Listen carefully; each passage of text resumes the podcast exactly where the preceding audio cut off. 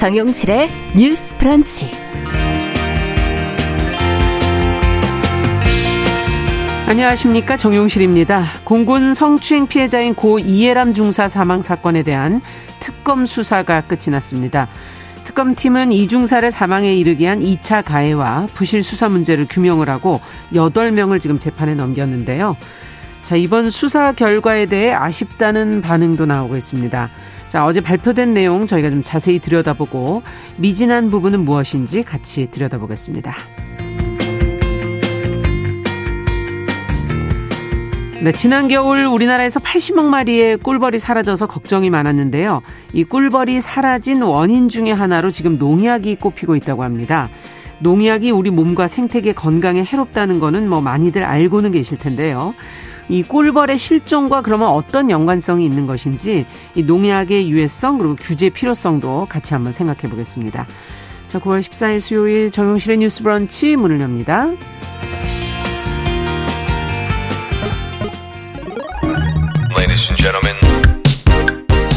새로운 시각으로 세상을 봅니다. 정용실의 뉴스 브런치 뉴스 픽. 네, 정용실의 뉴스 브런치 언제나 청취자 여러분들과 함께 프로그램 만들어가고 있습니다. 유튜브, 콩앱 그리고 라디오로 들으시면서 의견 보내주시면 저희가 방송 중에 반영하도록 하겠습니다. 자, 뉴스픽으로 시작을 해보죠. 월요일, 수요일 이 두 분과 함께하고 있습니다. 전혜연 우석대 개공 교수님 안녕하세요. 안녕하세요. 전혜연입니다. 네, 조으론 변호사님 안녕하세요. 네, 안녕하세요. 조으론입니다. 자, 오늘 앞서 말씀드린 공군 성폭력 피해자인 고 이해람 중사 사망 사건 특검 수사가 마무리됐고 보도가 며칠 전부터 이제 나오기 시작했는데요. 어제 특검팀 기자회견을 했는데 어, 구체적으로 어떤 내용들이 나왔는지 먼저 좀 짚어볼까요, 조 변호사님? 네, 공군 성폭력 피해자 고 이해람 중사 사망 사건은 많은 분들이 기억을 하실 겁니다. 그럼요. 최근 이 특검 관련해서 음. 특검이 수사를 이제 한 100일 정도로 했었는데 네. 예전에 국방부에서 수사를 한 것에 더불어서 음. 최근에 여덟 명이 추가적으로 이제 기소하는 것으로 이제 수사가 마무리됐습니다. 음. 특검팀은 고 이중사가 직속 상관들의 2차 가해와 음. 군검사의 부실 수사로 극단적인 선택을 했다라는 내용의 수사 결과를 발표를 했었는데요. 네. 사건 발생 1년 4개월 만의 일입니다. 음. 사실상 이번에 특검팀의 수사가 종결이 되면서 기소가 됐지만 예. 사실 가해자들 그리고 2차 가해자들 그리고 부실 수사 논란에 지금 지금 기소가 된 사람들이 이제 기소가 된 것으로 끝나는 것이 아니라 우리가 이것을 재판에서는 또 어떻게 판단이 될지 그렇죠. 우리가 그 부분까지 지금 지켜봐야 되는 상황인데 네. 일단 특검이 이번에 수사를 종결을 하면서 결과를 발표했기 때문에 음. 그 사안 먼저 말씀드리도록 하겠습니다. 음.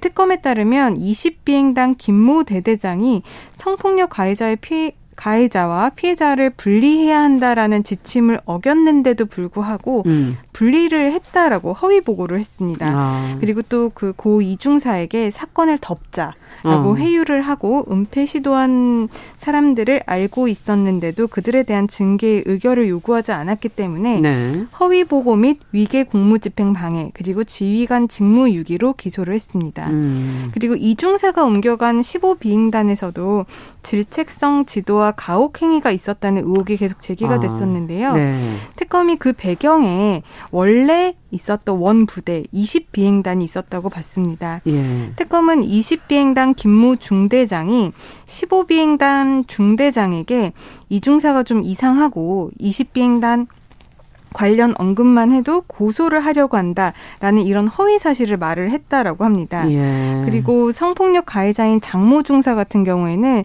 자신이 성추행을 하지 않았는데도 마치 억울하게 고소를 당한 것처럼 주변 음. 사람들한테 허위 사실을 유포한 혐의로 이제 최근에 또 기소가 된 부분이고요. 네. 이렇게 어떤 성범죄 피해를 당하고도 분리 조치가 제대로 되지 않고 2차 피해가 일어난 것도 문제였지만 음. 수사 과정도 문제였다고 그러네요. 특검은 지적을 하고 있습니다. 네. 이중사 성폭력 사건을 수사한 20비행단의 방모 군검사입니다. 네. 이 군검사는 사실상 이런 뭐 심리적인 외상 그리고 2차 가해 정황, 음. 자살 징후 이런 것들을 인지를 했는데 개인적인 휴가 일정 이런 것들을 이유로 조사를 신속하게 하지 않았거든요. 음. 사실 군검사가 이런 사실을 인지를 했으면 신속하게 처리를 하고 그렇죠. 그에 따른 수사를 하는 것이 마땅한데 음. 이런 조사를 신속하지 않았고 음. 또 이중사 관련 내용들을 그 동기 법무관들이 참여한 카카오톡 단체 채팅방에 올렸습니다. 아. 그렇기 때문에 직무유기 그리고 비밀 준수 위반, 허위 보고 사실로 지금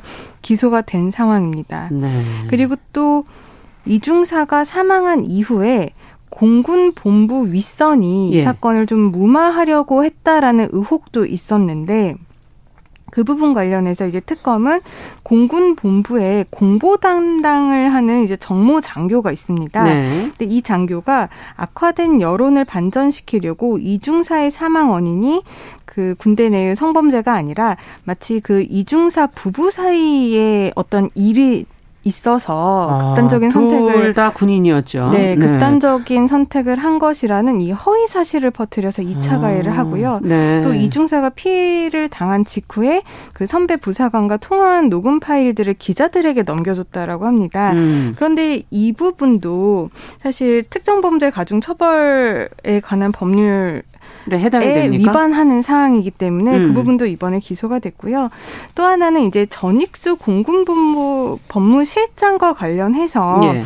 이게 그 부실 수사 그리고 뭔가 수사 무마 의혹이 계속 빚어져 음. 왔었는데 그 부분 관련해서 이제 특검 측에서는 가해자의 불구속 수사를 지휘한 의혹에 대해서 일단 아무런 근거가 없고 사실은 아니다라고 판단을 했습니다. 음. 그러면서도 이 전 실장에 대해서 특검이 특정 범죄 가중 처벌법상 면담 강요 혐의로 지금 기소를 했는데요. 네. 전 실장의 군사법원 군무원 양모 씨로부터 가해자의 영장 영장 심사와 같은 그런 수사 정보를 전달을 받았는데 이 군무원이 이런 수사 정보를 이렇게 누설을 하면 원래 안 되거든요. 아. 그렇기 때문에 군무원이 비밀 누설로 구속영장이 청구되자 이 전 실장이 그 군 검사에게 연락을 해서 자신이 지시했다라는 영장 내용이 잘못됐다라면 위력을 행사했다라는 음. 혐의로 지금 면담 감용 혐의로 기소가 되어 있습니다. 네. 그리고 그 군무원 같은 경우에는 공무상 비밀 누설 혐의로 기소가 됐습니다. 네. 특검이 한 게시가 된 지 100일 정도의 수사 기간 동안에 어, 기존에 기소가 되지 않았던 일곱 음. 명에 대해서 추가적으로 기소가 됐고요. 네. 또그 전, 네, 음. 전익수 공군본부 그렇죠. 법무실장, 관련한 그 녹취록 네. 의혹과 관련해서 이제 녹취록이 위조된 것이라는 것을 이제 아. 들어서 변호사 한 명도 지금 증거 위조 및 사문서 위조로 네. 기소를 했습니다. 그렇기 때문에 음. 이번에 100일간의 빠듯한 활동 기간을 마치고 음. 추가적으로 2차 가해 그리고 부실 수사와 관련돼서 음. 그런 관련자들을 기소한 데 의의가 있다라고 지금 언론 보도들이 판단을 하고 있습니다. 네, 지금 기소 규모가 어쨌든 커졌다 이런 부분에서 특검팀의 노력을 유가족들도 이제 높게 평가는 하지만 어. 좀 부족하다는 반응도 좀 있어서요. 특검 수사에 대해서 주목했던 주목됐던 그 수사 무마 의혹을 밝혀내지 못한 부분, 이 부분은 좀 아쉽다는 그런 지적들도 나오고 있고, 지금 내용을 이렇게 들으면서 한 사람의 사망 그 아, 뒷면에 있었던 어, 원칙대로 하지 않았던 모든 부분들이 얼마나 많이 얽혀, 설켜, 어, 설켜 있는가 이런 걸 좀 느끼게 되는 것 같아요. 어떤 부분을 두 분은 좀 주목해서 보셨습니까? 일단 국방부 검찰단 수사에서 밝혀지지 않았던 부분에 대해서 계속 추적을 해서 네. 특검이 추가로 기소를 했다라는 것은 의미가 있다고 보고요. 네. 또이 군 성폭력 문제에 대해서 이렇게 특검이 발족한 과정 자체를 우리가 좀 새겨봐야 되는데 예, 예. 어, 다시 한번 짚어보자면 음. 이해람 중사가 이렇게 성적인 피해를 당한 것도 너무 안타깝지만 음. 이것을 그 이후에 가해진 2차 가해 문제 그리고 심지어 이것이 제대로 어떤 절차적인 것을 밟기까지 이 아버지가 나서가지고 여론에 호소한 거거든요. 그렇죠. 뭐 음. 뭐 집회도 나가고 국회도 찾아오고 국민청원에도 올리고 이 과정을 다시 한번 짚지 않을 수 없습니다. 예. 그럼에도 불구하고 특검이 이런 결과를 낸 것은 의미가 있습니다만 다만 저는 굉장히 아쉬운 것은 유가족들도 지적을 했어요. 음. 그 부실한 부분이 분명히 있다라고 지적을 했는데 네. 가해자에 대한 불구속 수사가 계속된 이유가 뭔지가 끝내 규명되지 않았다. 음. 그 윗선이 법정에 세우지 못한 점은 아쉽다는 지적이 계속 나오고 있는 것 같습니다. 네. 그리고 저는 안미영 특검이 한 언급 중에 굉장히 유심히 본 것이 있는데 네. 성추행의 1차 가해자도 잘못됐고요. 음. 2차 가해자 당연히 잘못됐습니다. 그런데 지금 기소된 인물 중에 누가 있냐면 사건 담당 박모 검사가 직무유기 허위 보고 혐의로 재판에 넘겨졌거든요. 네. 변호사님이 잘 설명해 주셨는데 조사 일정을 지연한 혐의. 그렇죠. 이 말은 뭐냐면 피해자 입장에서는 내가 피해 사실을 알렸는데도 불구하고 이게 조사가 안 된다, 계속 지연된다라고 하면 결국 묻힐 것이라는 좌절감을 느낄 그렇죠. 수 있잖아요. 네. 이 부분에 대해서 특검이 책임을 물어야 된다는 입장이에요. 예. 그리고 명예훼손 혐의로 넘겨진 공보 담당의 정모 중령도 재판에 예. 넘겨졌는데 사실 이제까지 우리가 보통 성범죄 관련 수사 결과를 보면 1차 가해자가 기소되는 경우가 있고 2차 가해자나 그것을 담당한 조사 음. 담당자들이라던가 또는 그 과정에서 언론에서 허위사실 유포한 사람들이 그렇게 많이 기소된 사례는 제가 알기로는 없습니다. 네. 그래서 안명특검이 뭐라고 했냐. 형법상 공범 개념으로 조직적으로 범행했다고 음. 볼 수는 없지만 음. 군대 문다를 개선해야 된다는 의미로 반드시 기소해야 된다 봤다.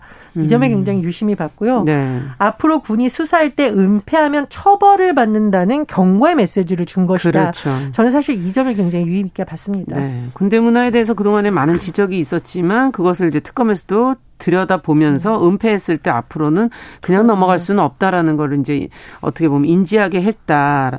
앞서도 얘기해 주신 그 군 검사분께서 위기 상황인 걸 인지했는데도 불구하고 어 계속 지연했던 부분들 뭐 이런 것들을 좀 지적을 해 주셨는데요.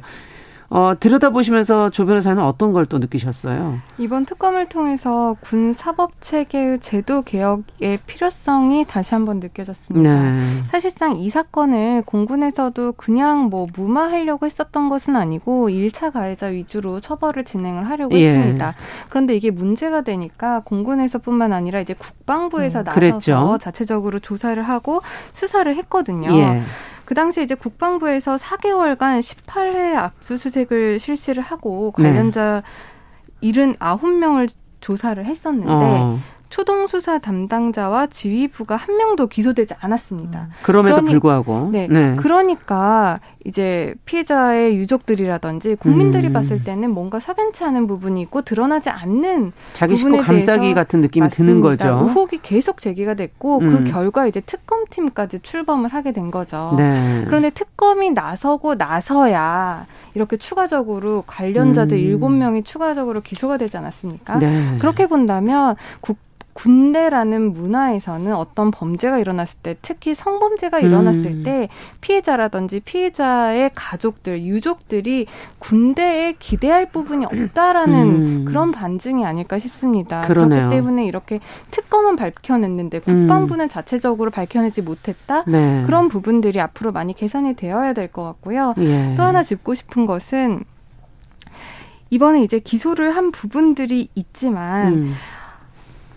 2차 가해 그리고 부실 수사와 관련돼서는 관계자들이 음. 기소가 됐습니다. 그런데 지금 이 부실 수사를 하게 된 원인, 원인. 위에서의 음. 어떤 압박이 있었다 그런 의혹이 있었는데 그 부분 관련해서는 아. 지금 특검팀도 밝혀내지 못했거든요. 예. 사실 특검팀이 밝혀내지 못했다라는 것은 사실 뭐 위에서의 무마하려는 압박이 없었다라고도 볼 수 있는 여지는 있겠습니다만 일단 특검이 이 사건을 수사하게 된 시기가 음. 거의 사건 발생 이후 한 1년 정도가 지나서 이제 수사를 예. 시작했습니다. 음. 그러면 일단 어떤 관련자들에게 진술을 받을 때 그리고 증거 수집을 할 때 이미 너무 오래됐기 때문에 진술에 대해 그러니까 오래전 일이라 기억이 나지 않는다든지 그간의 증거들이 여러 가지로 뭐 은닉되거나 훼손될 수, 수 있는 네. 가능성이 있거든요. 음. 그렇기 때문에 이 부분 관련해서도 초동 수사가 얼마나 중요한지 그리고 음. 앞으로 이런 군대 내에서 성범죄가 발생했을 때 군대에서 이 부분을 뚜렷하게 잡고 넘어가야겠다라는 그런 문화가 좀 안착을 해야겠다고 생각을 합니다.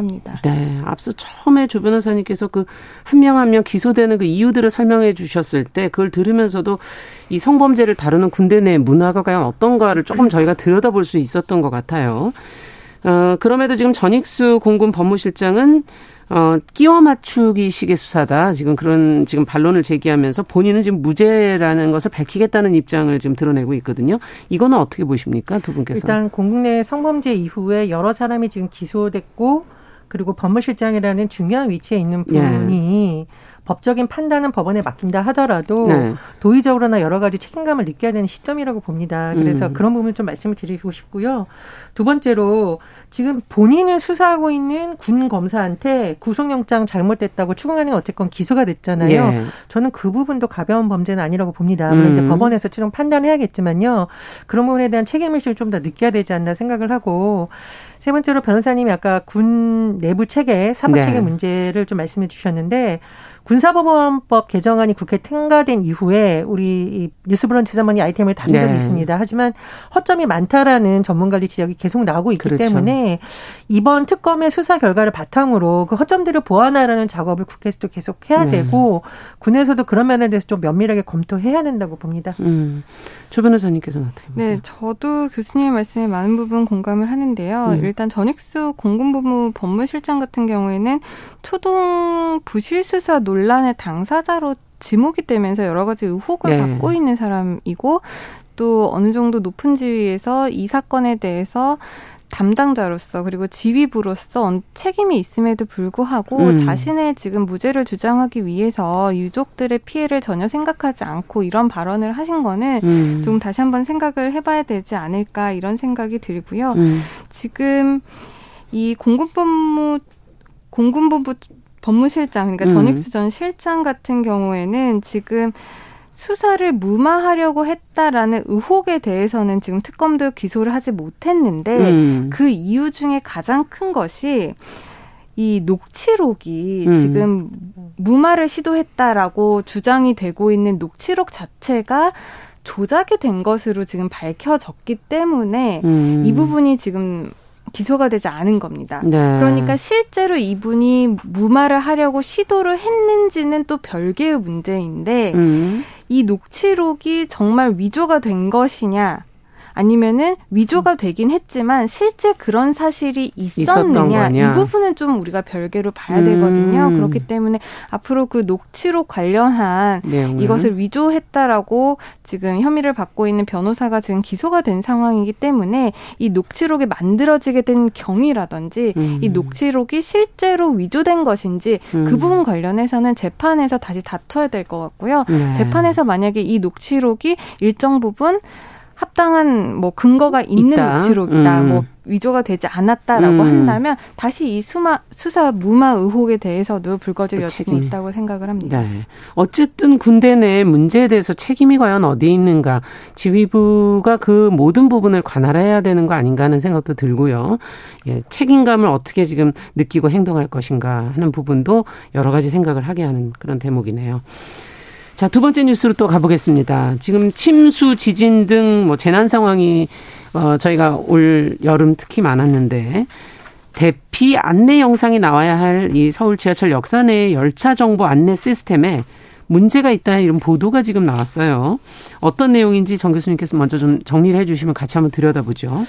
예, 우리 재난 상황에서 가장 출근길에 고민하는 것이 오늘 차를 가지고 나가야 되는가, 음. 버스나 지하철을 탔을 때 제 시간에 도착할 수 있는가, 네. 혹시 운행이 어, 어떤 사고로 인해서 그렇죠. 지금 중단된 것은 아닌가인데 지금 이런 상황에서 서울 지하철의 승강장과 통로에 있는 열차 정보 안내 시스템이 네.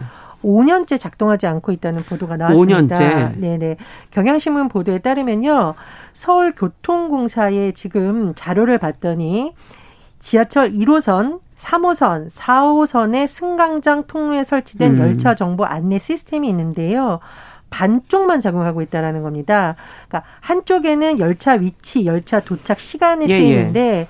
중요하게 지금 제가 말씀드린 여러 가지 어, 안정화 관련된 정보 시스템이 제대로 작동하지 않는다라는 좀 지적이 나온 건데요. 네. 그래서 다시 서울교통공사에 문의를 해봤더니 이 열차 정보 안내 시스템 같은 경우에는 예. 민간 업체가 구축한 사업이다. 그리고 그 시설물이 서울교통공사의 자산이 아닌데 지금 현재 소송 중에 있어서 공사가 임의로 운영을 할 수 없다라고 답이 왔다는 겁니다. 소송 중이다. 예, 그렇습니다. 이게 아마 열차 정보 안내 시스템을 개선하는 사업을 하면서 민자 사업 방식을 택했는데 예. 그래서 어떻게 되냐면 220억 원 규모의 계약이 맺어졌다고 해요. 예. 그래서 이것을 수주한 업체에서 광고 수익으로 돈을 번 다음에 광고 수익의 일부는 220억 계약 기간 동안에 서울교통세 분납하기로 했는데 네. 이것을 수주한 A사가 계약급 분납을 자본 잠식으로 못하는 상황이 됐어요. 음. 그렇다 보니까 이것이 소송까지 가게 된 거고 서울교통공사가 1심에서 일부 승소하긴 했습니다만 음. 한 지금 그 소송이 제기된 이후인 2017년 5월부터 이것이 제대로 작동하지 않는다라는 비판이 나오고 있는 겁니다. 네. 근데 지금 이게 문제가 뭐냐면 제가 말씀을 드렸듯이 광고 이런 것도 뭐, 뭐 시민들에게 필요한 정보일 수 있겠지만 정말 시민들에게 필요한 여러 가지 안정과 관련된 그렇죠. 정보가 소송이든 뭐든 제대로 제공이 돼야 되는데 안 된다. 예. 이런 부분에서 지금 언론에서 문제 제기를 하고 있는 거고요. 예. 참고로 이번 폭우 때도 여러 가지 어떤 교통 정보에 대한 문제 제기가 있었는데요. 지금 서울시에서 하고 있는 시스템을 봤더니 일단 정류소에 버스 정보 안내 단말기가 있잖아요. 예, 예. 몇번 버스 몇 분 후에 온다. 도착합니다. 예, 이렇게 네. 있고 도로 전광 표지가 있고 음. 서울 교통 정보 시스템이 있습니다. 네. 토피스라고 하는데요. 토피스. 예, 그리고 서울교통공사 트위터에는 지하철 1호선에서 8호선에 어, 그 상황이 나와 있다라고 해요. 음. 근데 문제는 뭐냐면 그럼 출근할 때마다 시민들이 토피스에 접속을 해가지고 봐야 되느냐라는 음. 문제입니다. 한마디로 접근성이 떨어지고 음. 재난 상황에서 시민들이 직접 찾아보도록 하는 시스템에는 문제가 음. 있다. 조금 더 개선이 돼야 된다. 이런 지적이 나오고 있고요. 특히나 버스 노선 우회 정보를 너무 찾기가 어렵다는 지적이 나오고 있는데 아. 이런 정보는 토피스에 나오지가 잘 않는다는 거예요. 그렇군요. 그래서 이번 일을 계기로 시민들 시민들이 자주 활용을 하는 대중교통 정보가 재난 상황에서 어떻게 작동하고 있는지 시민들에게 제대로 알려주는 네. 시스템 개선이 필요하다는 지적이 나오고 있습니다. 네. 이번에 특히 뭐 너무 힘들었기 때문에 태풍도 그렇고요. 그 전에 이제 어, 비가 왔을 때도 마찬가지고 어느 역을 거쳐서 가는지 뭐 그 역에 서는지 안 서는지도 이제 시민들이 다 알아야 될 부분인 것 같고요. 자, 그렇다면 어 민자 사업에서 지금 법적 분쟁까지 지금 있다는 얘기까지 해주셔서 민자 사업으로 이거를 그 계속 가져가야 되는지 이 부작용에 대해서는 또 한번 짚고 넘어가야 되지 않을까 하는 생각도 들거든요. 어떻게 보십니까, 조 변호사님께서? 네, 맞습니다. 이렇게 공익성이 강한 어떤 정책이라든지 시설 음. 이런 것들을 민자 사업으로 넘기게 되면 정말 위기 상황에서 그 공익성이 훼손될 수가 있는 상황이 빚어집니다. 이번에도 지금 소송 중인 그런 열차 정보 안내 시스템 같은 경우에 소송 중이기 때문에 이것이 제대로 운영되지 않아서 네. 많은 시민들이 불편을 겪고 있는데요. 사실상 이것의 가장 근본적인 것들은 살펴보면 결국에는 예산 그렇죠. 그리고 이런 위기 상황에서 누가 컨트롤 타워를 할 것인가 책임 맞습니다. 소재의 문제라고 생각을 합니다. 네. 사실상 이렇게 공익성이 강한 부분에 대해서는 음. 100% 민자화로 가다가는 사실상 우리가 지금 겪은 바와 같이 또다시 이런 그렇죠. 그런 위기 상황이 초래가 될 수도 있고요. 사실상 그렇게 되면은 민에서는 사실상 책임을 질 수 있는 범위가 사실 한계가 음. 있습니다. 네. 그렇기 때문에 이 부분 관련해서는 공공이 민자화 사업으로 넘겼다라고 하더라도 끊임없이 관여를 하는 게 중요하다라고 생각을 네. 하고요. 저는 이렇게 재난 상황에 있어서 국민들에게 뭔가 안내를 하는 시스템은 음. 사실상 일원화돼야 된다고 생각을 그렇죠. 하거든요. 사실 우리가 재난 문자 이런 거 많이 받잖아요. 코로나 이후에 많이 받게 됐죠. 그리고 음. 뭐폭 뭐 태풍이 온다거나 홍수가 난다거나 네. 그런 경우에도 우리는 재난 문자를 받을 수 있는 시스템이 구축이 되어 음. 있습니다. 그렇게 본다면 이렇게 교통이라든지 뭐 지하철, 음. 버스, 열차 이런 것들은 사실 국민들의 생활에 있어서 가장 기본적인 요소고 그렇죠. 재난 상황일 때 가장 위험해질 수 있고 필요한 요소가 될수 음. 있기 때문에 그런 것들을 우리가 이미 일어나서. 가지고 있는 재난 문자 방송을 통해서도 할 수 있는 방법을 좀 구축하면 어떨까 그런 생각을 합니다. 네. 장 교수님께서. 예, 물론 민자 사업을 하게 된 이유가 아마 서울교통사 설명을 들어보니까 음. 누적된 적자 문제였던 것 같아요. 음. 그럼에도 불구하고 그거는 이제 내부의 문제인 거고 그렇죠. 시민들 입장에서는 소송 중인데 문자 발송 안 했다라는 설명을 납득하기 좀 어렵기 맞습니다. 때문에 음. 어, 몇 년 동안 좀 좀 더 적극적인 고민을 해서 사전에 그럼 다른 어떤 방법으로 할지에 대해서 안내가 됐으면 좋겠다는 생각이 들고요. 제가 이걸 하면서 재미있는 사례를 좀 제 주변에서 찾아봤는데 어떤 음. 한의원이 음. 휴진을 하는 경우가 있잖아요. 전원이 음. 휴가를 갈 경우. 그러면 2주 전부터 문자를 두세 번씩 자주 오는 고객들의 정보를 네, 미리 맞아요. 받아서 보낸다는 거예요. 왜냐하면 노인분들이 그 홈페이지에 들어가서 오늘 한의원 문 닫는다 안 닫는다 매일 확인한 게 아니니까 음. 오셨다가 헛걸음하지 않도록 그런 부분이라는데 민간의 이런 아이디어를 적극적으로 수용해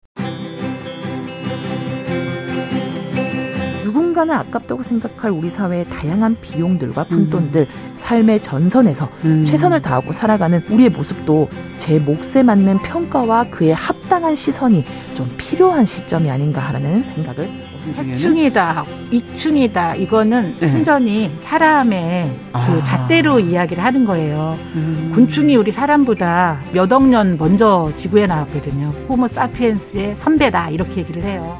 남성의 입장에서 여성의 입장을 이해하는 사람인 거죠. 그래서 사실 이 역지사지의 태도가 한국 사회로 지금 필요한 것이 아닌가 그런 생각이 들고요.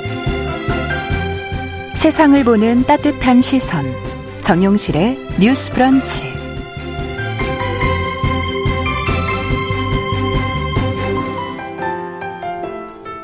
네. 뉴스픽 오늘 저희 지하철 역사 내 열차 정보 안내 시스템 재난 상황에 어떻게 제대로 안내가 안 되고 있다는 문제를 얘기하다 보니까 할 얘기가 너무 많아서 뉴스픽 조론 변호사 그리고 전혜연 교수 두 분 인사도 제대로 못 드렸네요. 자, 지금 듣고 계신 시각 11시 31분 아, 그 향해 가고 있습니다. 자, 필환경 시대를 맞아서 기후 변화의 심각성을 좀 되새기고요. 환경 이슈 살펴보도록 하겠습니다. 환경하자. 서울 환경운동연합의 이우리 팀장 자리해 주셨어요. 어서 오세요. 네, 안녕하세요. 오늘 농약 얘기를 좀 해보자고 하셨어요. 네, 맞습니다. 음. 이 작물 보호제라고도 불리는 이 농약은 이제 식물을 잘 자라도록 도와주는 제품이잖아요. 음. 그렇게 알려져 있지만 실제로는 토양이나 수질을 비롯해 비롯해서 우리 생태계 전반에 꽤 악영향을 끼치고 있거든요. 네. 또 지난 겨울에 우리나라에서 무려 80억 마리의 꿀벌이 사라졌다라는 이야기를 전해드렸었는데요. 실종됐다고 표현하셨죠? 네, 맞습니다. 이 꿀벌이 사라진 원인으로 요즘엔 농약의 주목을 받고 있어서 아. 이 이야기를 좀 드리려고 합니다. 그러니까 그만큼 꿀벌이 너무 중요한데 지금 80억 마리가 사라지게 한 게 농약의 네. 한 부분에 해당된다. 네, 맞습니다. 이상 기후도 좀 얘기를 했었잖아요. 네, 맞습니다. 음. 그 지난 겨울에 이제 꿀벌 집단 실종 사건으로 피해를 본 봉군이 전국에서 41만 7천여 개에 달하거든요. 음. 근데 이제 겨울철에 벌통 하나에 꿀벌 약 한 2만 마리가 살고 아. 있으니까 전국적으로 약 꿀벌만 살펴봤을 때는 약 80억 마리가 폐사가 된 것으로 확인이 되는 거예요. 네.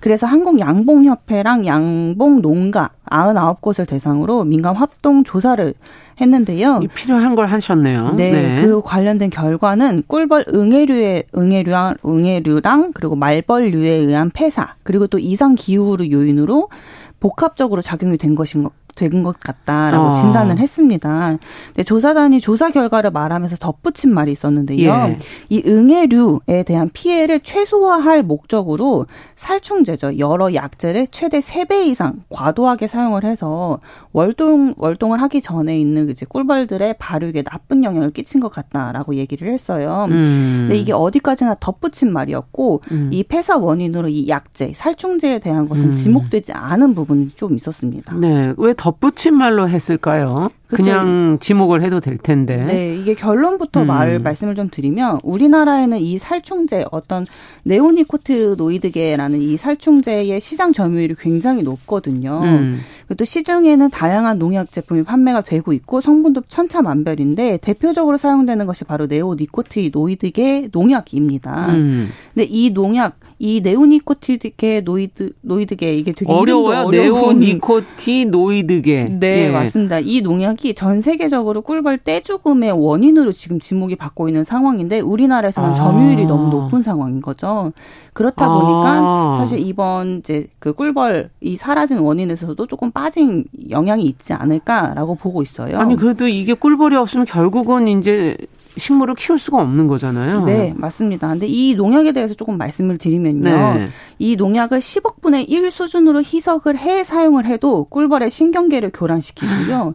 그리고 또 산란을 방해하는 역할을 하고 꿀벌의 비행 등의 직접적인 행동 직접적인 행동을 방해하기도 아. 한다고 해요.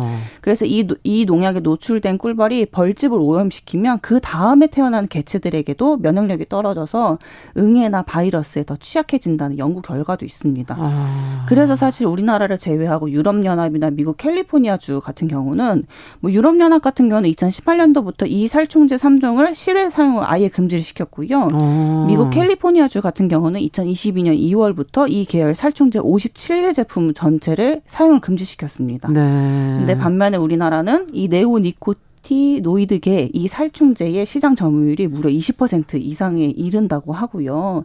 다른 농약에 비해서 인체 독성이 낮다는 이유로 뭐 내성이 적다는 이유로 친환경 살충제로 좀 여겨지고 있는 친환경 살충제로. 네. 아니 근데 이렇게 꿀벌의 신경계를 교란시킬 정도면 우리 인간이 참 독하긴 독한 것 같아요. 다른 동물들은 이 농약에 굉장히 약하잖아요, 사실. 네, 맞아요. 사실 네. 다 죽. 죽고 말죠. 이런 살충제 한번 음. 뿌리고 나면 죽고 말지만 인간들은 사실 직접적인 영향을 끼치지 않는 것으로 보이지만 사실 이 꿀벌 모르는 거 아닙니까? 그렇죠, 맞습니다. 꿀벌 음. 사건으로 보면 결국 또 인간에게 도, 돌아온다는 그런 시사점을 남기는 것 같아요. 네, 그러니까 우리 주변에서 이게 많이 사용되고 있다는 얘기군요. 네, 걱정스럽네요. 맞아요. 네, 이, 이 특정 이 살충제에 대한 부분을 저희 이제 지난 6월에 서울환경연합에서 좀 조사를 해봤거든요. 음. 서울 소재에 있는 공공녹지를 관리하는 31개 기관을 대상으로 음. 지난 5년 동안의 농약 사용 현황을 좀 조사를 해봤습니다. 아. 정보가 좀 누락된 일부 기관을 제외를 하고 서울시 자치구가 지난 5년 동안 공공녹지에 살포한 평균 농약 사용량이 무려 1,000kg에 달한 것으로 확인이 아니, 그냥 되었고요. 녹지에도 이렇게 많이 뿌리나요? 그러니까요. 아. 또 문화재청 등에 관리하는 서울의 궁궐이나 왕릉 등에서도 살포된 농약이 무려 5년 동안 6,000kg에 아, 왕릉에서도 궁궐에서도 거기가 녹지가 꽤 크잖아요. 아. 그래서 거기에서 굉장히 많은 농약이 살포되고 있다는 것을 확인할 수 있었는데요. 이제 서울시 관계자에서는 이제 이게 발표가 되자마자 서울시 관계자는 뭐 독성이 가장 낮은 등급의 좀 농약을 사용을 하고 있었고 네오니코티노이드계 살충제가 이제 요즘에 이제 꿀벌 폐사 원인으로 지목이 되다 보니까 음. 정말 최근에 정말 최근에 이 해당 살충제 사용을 중지하도록 했다고 음. 이렇게 말을 했더라고요. 네. 아니 이렇게 공공 녹지가 이런지는 저는 몰랐네요. 네, 도심 속에서도 꽤 많은 농약을 치고 있는 것으로 확인이 되고 있는 것 같아요. 네, 꼭 농약을 쳐야 되나요? 이 도심에서까지? 그러게 말이에요. 이번에는 이제 서울시 중심으로 진행이 된 조사였는데 예. 이번 조사로 좀 또 확인을 할 수 있었던 것이 생활권 녹지 예산이 많은 그러니까 상대적으로 그런 예산이 많은 자치구에서 시민 민원 등을 이유로 과도하게 방제를 시행하고 있다는 것을 확인을 했었습니다. 아, 시민 민원은 때문에? 네, 맞습니다. 녹지를 보호하고 관리하는 용도의 예산인 건데요. 이 예산이 곤충에 대한 막연한 혐오감으로 인해서 아. 민원 때문에 독성이 강한 이런 농약들이 살포로 이어지는 결과로 나타나고 있는 것을 확인했습니다. 아, 뭐 날벌레가 너무 많이 난다든가 뭐 그렇죠. 어떤 그 벌레들이 여기 많다라고 민원을 제기하면 그냥 살충제를 쫙 뿌려버리는 거군요. 네, 맞습니다. 아무래도 이런 부분들은 시민들의 인식 변화도 좀 필요한 것 같고요. 음. 추가적으로 좀 우리가 알아야 되는 부분은 이런 농약, 살충제 이런 건 결코 인간에게 도움이 되는 것이 아니라는 점을 우리가 꼭 알아야 될 필요가 있습니다. 네. 지금 도현 파파님께서 양봉하는 지역에 드론으로 약을 방제하는 음, 맞아요. 이게 확산되고 있는 것과 양, 양 어, 꿀벌이 사라지는 것과의 관련성을 좀 살펴봐야 되는 거 아니냐는 지금 날카로운 지적을 네, 해주셨는데요. 좋은 지적이세요. 그것 네. 또한 이 원인으로 하나의 또그 지목이 되고 있는 상황입니다. 드론, 드론 살포, 네, 드론을 사용하는 농약제 살포. 네, 네. 꿀벌의 음. 비행을 방해하고 있다는 그런 원인으로도 지목이 되고 있어요. 네, 앞으로도 계속 어, 이 부분은 관심을 가져야 되겠네요. 네, 맞습니다. 네. 자, 오늘 이우리 팀장과 함께하는 마지막 시간이 됐는데 그동안 저희한테 꼭 필요한 환경 얘기 많이, 많이 해주셨는데 음, 왜 네. 인사를 드려야 되는지도 간략하게 뭐 그래도 한 말씀 해주셔야 되지 않을까요? 아, 제가 기후위기에 대한 음. 이야기 좀 많이 드렸었는데요. 음. 온라인상에서 기후위기에 대한 이야기를 이렇게 표현을 하더라고요. 70억 명이 모여서 하는 조별 음. 과제다 이런 표현을 해요. 아. 그만큼 해결하기 어렵다는 이야기인 것 같은데요. 음. 하지만 이제 조별 과제 뭐 이런 거 경험해 보셨던 것처럼 다 같이 힘을 모아서 이제 해야 할 과제를 하나씩 해 가면 좋은 점수를 받을 수 있다는 것을 우리가 한번 경험해 봤을 것입니다. 그래서 네. 막연하고 좀 어렵고 그런 지금의 환경 문제를 우리 모두 힘을 모아 가지고 음. 함께 헤쳐나가길 바라고 음. 여러분의 환경 실천 계속 응원하도록 하겠습니다. 네. 자, 고맙습니다. 환경하자 서울 환경운동연합 이유리 팀장과 꿀벌 실종에 영향을 미친 농약의 위험성 같이 한번 짚어봤습니다. 말씀 잘 들었습니다. 네, 감사합니다. 네.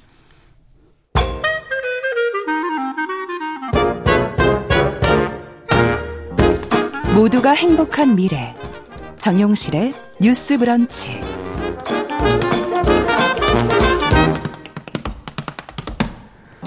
네, 정용실의 뉴스 브런치 듣고 계신 지금 시각 11시 40분 향해 가고 있습니다. 이번에는 손희정의 문화비평 시간입니다. 대중매체와 사회문화 현상을 저희가 좀 깊고 까칠하게 들여다보죠. 오늘도 손, 손희정 문화평론가 자리해 주셨어요. 어서 오세요. 네, 안녕하세요. 아무래도 이 얘기부터 좀 하고 가야 될 것 같은데 어제 오징어 게임의 이정재 배우가 에미상 나무주연상을 수상했다는 네, 보도가 그렇습니다. 뭐 쏟아져 나오지 않았습니까? 아, 국민들이 즐거워하고 계시고요. 비영어권의 뭐 최초 수상이다. 네, 그렇습니다. 정리 좀 해주세요. 네, 74회 프라임 타임 에미상 드라마 시리즈 부문에서 오징어 게임의 네. 황동혁 감독이 감독상을 이정재 배우가 남우주연상을 음. 수상했습니다. 일단 작품 만드시느라 고생하신 분들의 공이라는 그렇죠. 생각이 들고요. 모든 분께 축하드립니다. 있습니다. 음. 이 미국 프라임 타임 때 방영하는 드라마 작품을 대상으로 하는 에미상에서 아. 말씀하신 것처럼 비영어권 작품이 감독상을 받은 것도 그리고 아시아 국적의 네. 배우가 나무주연상을 받은 것도 처음이라서 음. 굉장히 이제 화제가 되었는데요. 에미상의 경우에는 미국 작품이거나 그렇죠. 아니면 미국과 공동 제작해서 미국에서 방영한 적이 있는 작품 일 경우에 출품 자격이 음. 주어지고요. 오징어 게임 같은 경우는 미국 자본인 넷플릭스에서 제작을 하고 네. 미국 지역에서 스트리밍을 했기 때문에 출품 자격이 있었습니다. 음. 출품이 된 거고요. 이 수상의 의미를 좀 보자면 한국이 문화 콘텐츠 강국이라는 건 뭐 이제 의심의 여지가 그러네요. 없는 상황. 상이 나오니까. 네. 그래서 네. 이제 다들 또 즐거워하고 계시는데요. 에미상이라는 미국의 로컬 시상식에서 이제 작품을 어, 작품으로 상을 받은 데에는 음. 사실 두 가지 큰 배경이 음. 있습니다.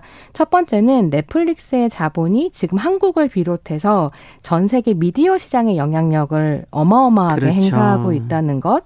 그래서 이제 미국의 문화 멜팅 팟이라고 하죠. 음. 다양한 문화를 녹여서 흡수하는 문화 용광로가 음. 그 자본을 통해서 전 세계의 대중문화 콘텐츠를 지금 흡수하고 있다는 점을 그러네요. 좀 필요가 있고요. 볼 필요가 있고요.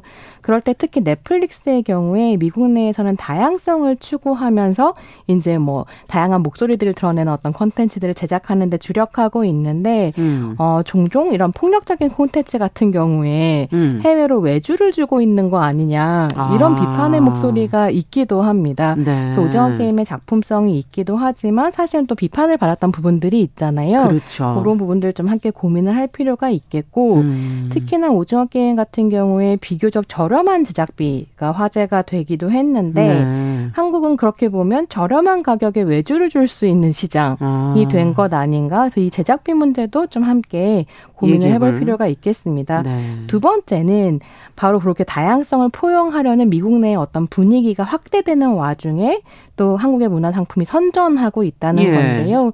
한국 콘텐츠의 힘이기도 하지만 음. 이건 한편으로는 미국 문화의 변화 를 함께 아. 보지 않으면 안 되는 부분들이 있고요. 그렇다면 이제 우리에게 돌아오는 질문이 있다고 저는 생각하는데요. 네. 한국 문화 같은 경우에 늘 제2의 헐리우드를 꿈꿨고 음. 21세기 문화 강대국을 꿈꿨잖아요. 그럼요. 이런 K 콘텐츠의 욕망은 사실 얼마나 또 다양성이 열려 있는가. 아, 우리 그러니까, 스스로를 예, 우리가 미국에 가서 인정을 받고 음. 뭐 상을 받았을 때에는 축하하지만 한국 내부의 문화는 얼마나 다양성이 아. 열려 있는가 이런 걸 좀 고민을 할 필요가 있을 것 그렇죠. 같습니다. 미국의 뭐 영화계나 이 문학에 대한 비판을 우리는 하면서 네. 네. 우리 스스로는 과연 어떻게 하고 그래서 있나. 뭐 지금까지 문화대국의 자리를 지켜왔던 미국에서 대한민국을 증명하는 것에서 음. 만족할 것이 아니라 그렇죠. 미국 아 한국은 또 어떤 문화 성진국이 될 것인가가 음. 이제 우리에게 주어져 있는 어떤 과제가 아닌가 싶고 이 문제가 한편으로 이제 오늘 오늘 또 소개해드릴 음. 작품이랑 연결되어서 어, 드릴 말씀이 좀 있을 것 같습니다. 네. 오늘 주제는 지난주에 저희가 이제 조던 필 감독 얘기를 하면서 겟 아웃까지 이제 좀 제대로 얘기를 드리고 네. 최신작인 놉 이야기를 하겠다고 말씀을 드려놓고 놉 얘기는 못했어요. 그렇습니다. 그래서 오늘 연결해서 좀 해보려고. 보통은 이제 예. 문화 이 비평에서 이야기를 하다 끊기면 그 다음 주에 제가 포기를 하는데요. 이번 주에는 네. 뭐 지난 주에 이어서 조던필 이야기를 좀 더 해봐야겠다라고 음. 생각을 한 건 앞에서 잠깐 말씀을 드린 것처럼 한국은 얼마나 문화 다양성에 음. 열려 있나, 우리는 인종 차별로부터 자유로운가 이런 음. 고민이 좀 들었기 때문입니다. 그러네요. 두 가지 소식 때문이었는데요.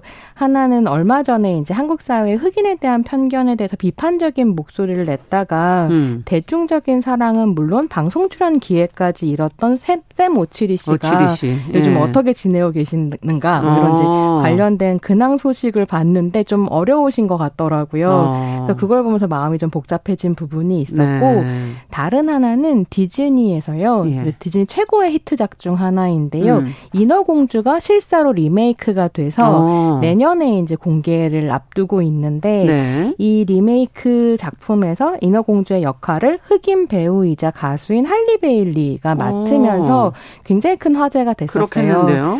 미국에서도 막 백인 공주인데 흑인이 연, 뭐 연기한다, 아. 이거 역차별이다 이런 식의 반응이 있기도 했는데 한국에서도 사실 부정적인 반응이 나왔거든요. 어. 뭐 특히나 이제 백인 중심적인 미의 기준을 가지고 와서 내가 생각하던 깨끗하고 아름다운 에어리얼이 아니다 이런 식의 반응. 어. 그러니까 어떻게 보면 백인은 깨끗하고 아름다운데 흑인은 그렇지 않다라고 네. 하는 편견 같은 것들이 드러나는 어떤 음. 악플 같은 것들이 달리기도 하고 그래서요. 그랬군요. 아니 그럼 황인종은 어떻게 되는 건가? 그러니 이런 생각도 들기도 이런 하네요. 생각이 들죠. 만약에 한국 배우가 네. 인어공주를 연기해서 한다면. 상을 받게 된다면 음. 한국은 얼마나 반가워할 것인가? 그렇죠. 뒤집어 질문해 보면 이게 오겜의 상을 받은 것에 열광하는 것과 음. 흑인 인어 공주에 대한 부정적인 반응이라고 하는 모순적이군요. 게 예, 이율 배반적이지 않은가? 그래서 우리가 얼마나 백인 미국 중심적인 아. 문화에 길들여져 있는가라고 하는 걸 조던필의 작품을 통해서 좀 더 이야기해보고 싶다라는 생각이 들었습니다. 네. 그렇다면 최신작인 놈 얘기로 좀 가보죠. 네.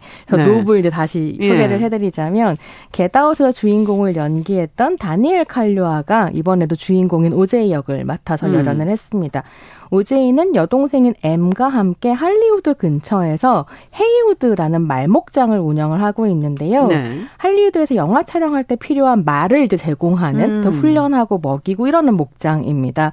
근데 어느 날 목장 근처에 거대한 비행체가 나타나서 헤이우드 목장의 말을 막 잡아가는 음. 거죠. 어머나. 남매는 UFO를 봤다고 생각하고요. 예. 그 UFO를 카메라에 담아서 돈이 되는 영상을 건져야 된다라고 어. 얘기합니다. 근데 이 말목장 같은 경우에 굉장히 운영난에 봉착해 있었기 아. 때문에 이걸 돌파할 방법을 찾을 수가 없었고 이 남매가 생각하기에는 그 되게 희귀한 영상을 찍어서 뭐 오프라 쇼 같은 데 나가서 네. 유명해지면 돈을 벌 수 있지 않겠나? 그럼 여기저기 생각. 초대받고 이제 막 그러는 거죠. 예, 그래서 이제 셀레브리티 가 되는 아. 어떤 삶 같은 것을 꿈꾸게 되는데요. 그래서 방송에 나가게 됩니까? 다른 방송에? 아, 이거 영화는 보셔야 되는 건데 이제 네. 그러니까 이제 포착하려고 하는 남매와 음. 남매의 말과 뭐 생명 그렇죠. 재산을 훔쳐가려고 하는 그 비행체 사이에 엄청나게 긴장감 아. 넘치는 밀당이 시작되고 그 밀당을 따라가는 게 노베 내용입니다. 아, 그래서 그 뭐예요? UFO 맞아요? 네.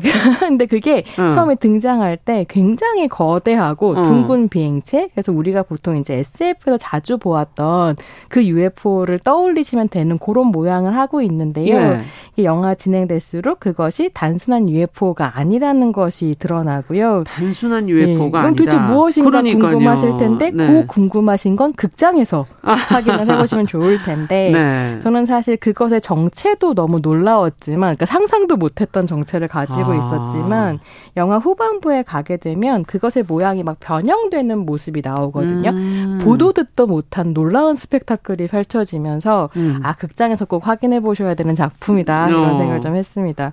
영화가 좀 너무 어렵다, 난해하다 음. 이렇게 얘기하시는 분들도 있던데. 네, 그렇습니다. 영화가 결국 던지려고 하는 메시지는 뭘까요? 그래서 사실 그것의 정체를 좀 알 필요도 있을 음. 텐데요.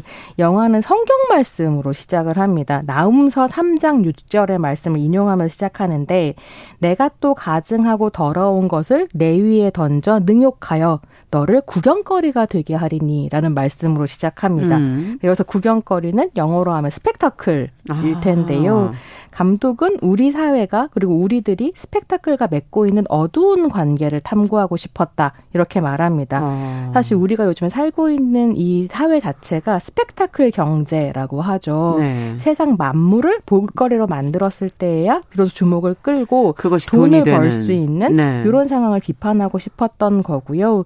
그런 경제의 중심에 헐리우드가 있는 거죠. 아. 그래서 사실 말이라고 하는 실체가 있는 존재를 몸을 움직여 돌보는 헤이우드 목장과 어. 그 말을 이미지 상품으로 만들어서 어, 돈을 버는 헐리우드를 대비시키는 부분이 작품에 예. 좀 있습니다.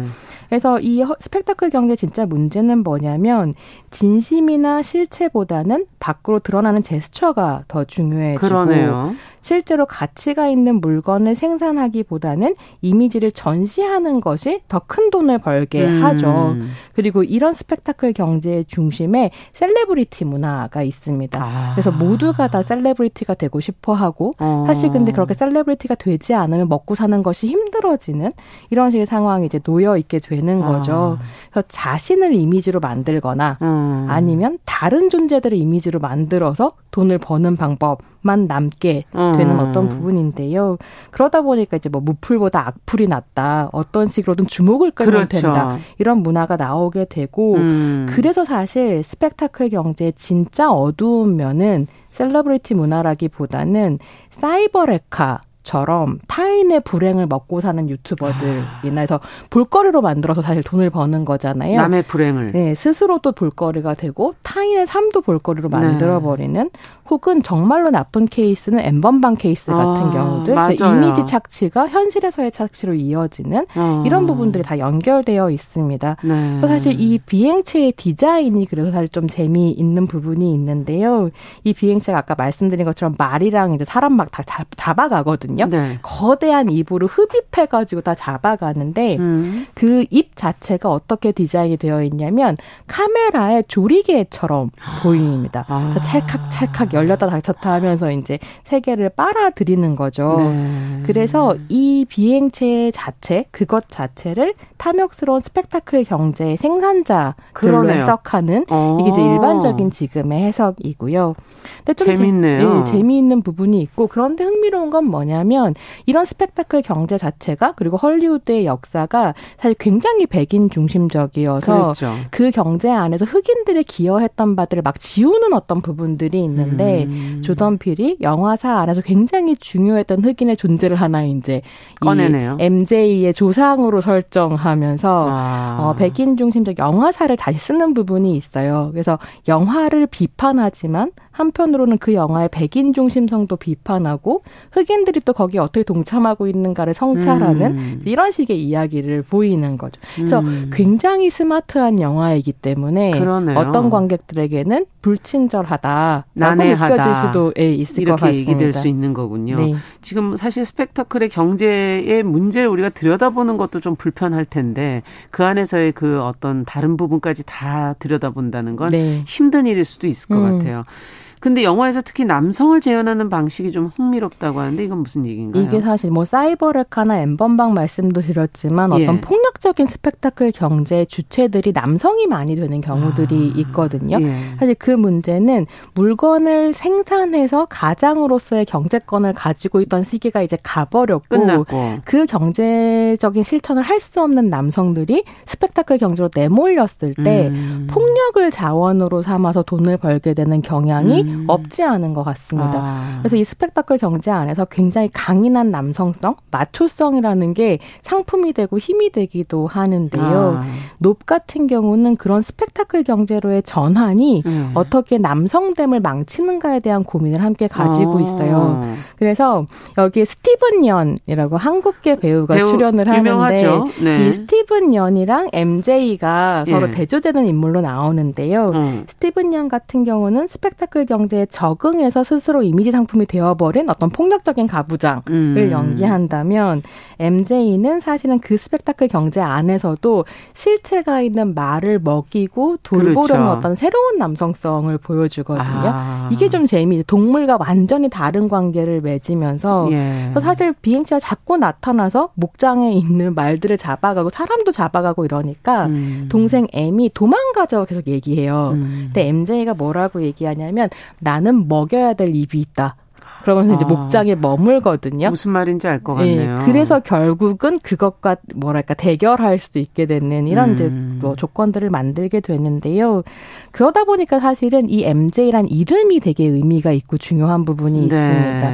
잘 아시는 것처럼 어, 아, MJ가 MJ OJ군요. 제가 계속 예. MJ라고 말씀드렸는데 예. OJ가 되게 이름이 OJ 중요한데 하면 OJ 심슨. OJ 심슨이죠. 떠오르죠. 이게 사실은 예. OJ 심슨이 굉장히 유명한 미식 축구 선수였고 맞아요. 1990년대 어떻게 보면 흑인이 유리천장을 깰 수 있다라는 모델이기도 음. 했었는데요. 이 OJ 심슨이 백인이었던 전 아내와 음. 그의 백인 남자친구를 살해했다는 혐의로 그렇죠. 체포가 되면서 완전히 그 위상이 박살나고 맞아요. 역시 흑인 남자는 안 돼라고 음. 하는 편견을 강화시키는 사건이 90년대에 음. 있었거든요.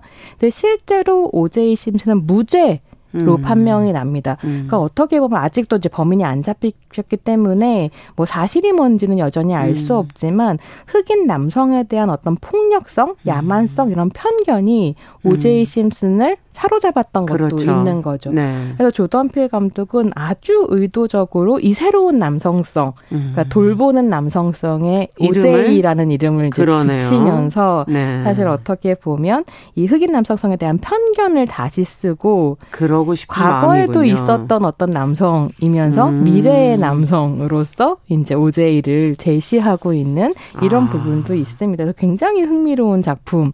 이라고 저는 생각을 했고요. 네. 네. 그래서 많은 분들이 좀 보시고 음. 우리가 흑인 하면 떠올리는 어떤 이미지들이라고 하는 게 사실 어디로부터 왔는지 그렇죠. 그게 실체를 가지고 있는 것인지 예. 뭐 실체가 있다면 사실은 백인 중심적인 미국 문화가 어떻게 이 실체에 힘을 부여해 왔는지 그렇죠. 이런 것들을 같이 고민을 좀 해보면 좋겠다. 오징어 게임도 큰 상을 받은 마당이니까요. 여러 가지 생각이 드는 네, 그렇습니다. 시간이네요. 자, 끝으로 뭐 녹과 함께 볼 만한 작품이 있다면 한 개 정도? 어, 음. 이게 조존필이 제작한 영화 중에 캔디맨이라는 영화가 음. 있거든요. 네. 흑인 공포 영화의 대표적인 작품인데요. 어, 이름은 안 그래 예, 보이는데. 80년대에 나왔던 작품을 이제 최근에 리메이크를 했는데 이게 바로 소문으로서의 흑인 괴물 리 사실 어떻게 세상을 이렇게 겁먹게 연결돼 했는가. 있는 거군요. 네. 그래서 조던필 필모 자체를 다 연결해서 보시면 좀 재미있는 음. 것들을 보실 수 있습니다. 네. 자, 오늘 손희정의 문화비평 조던필 감독의 최근작 노벨 관한 이야기 정리해봤습니다. 말씀 잘 들었습니다. 감사합니다. 감사합니다. 자, 정용실의 뉴스 브런치 수요일 순서도 같이 인사드립니다. 감사합니다.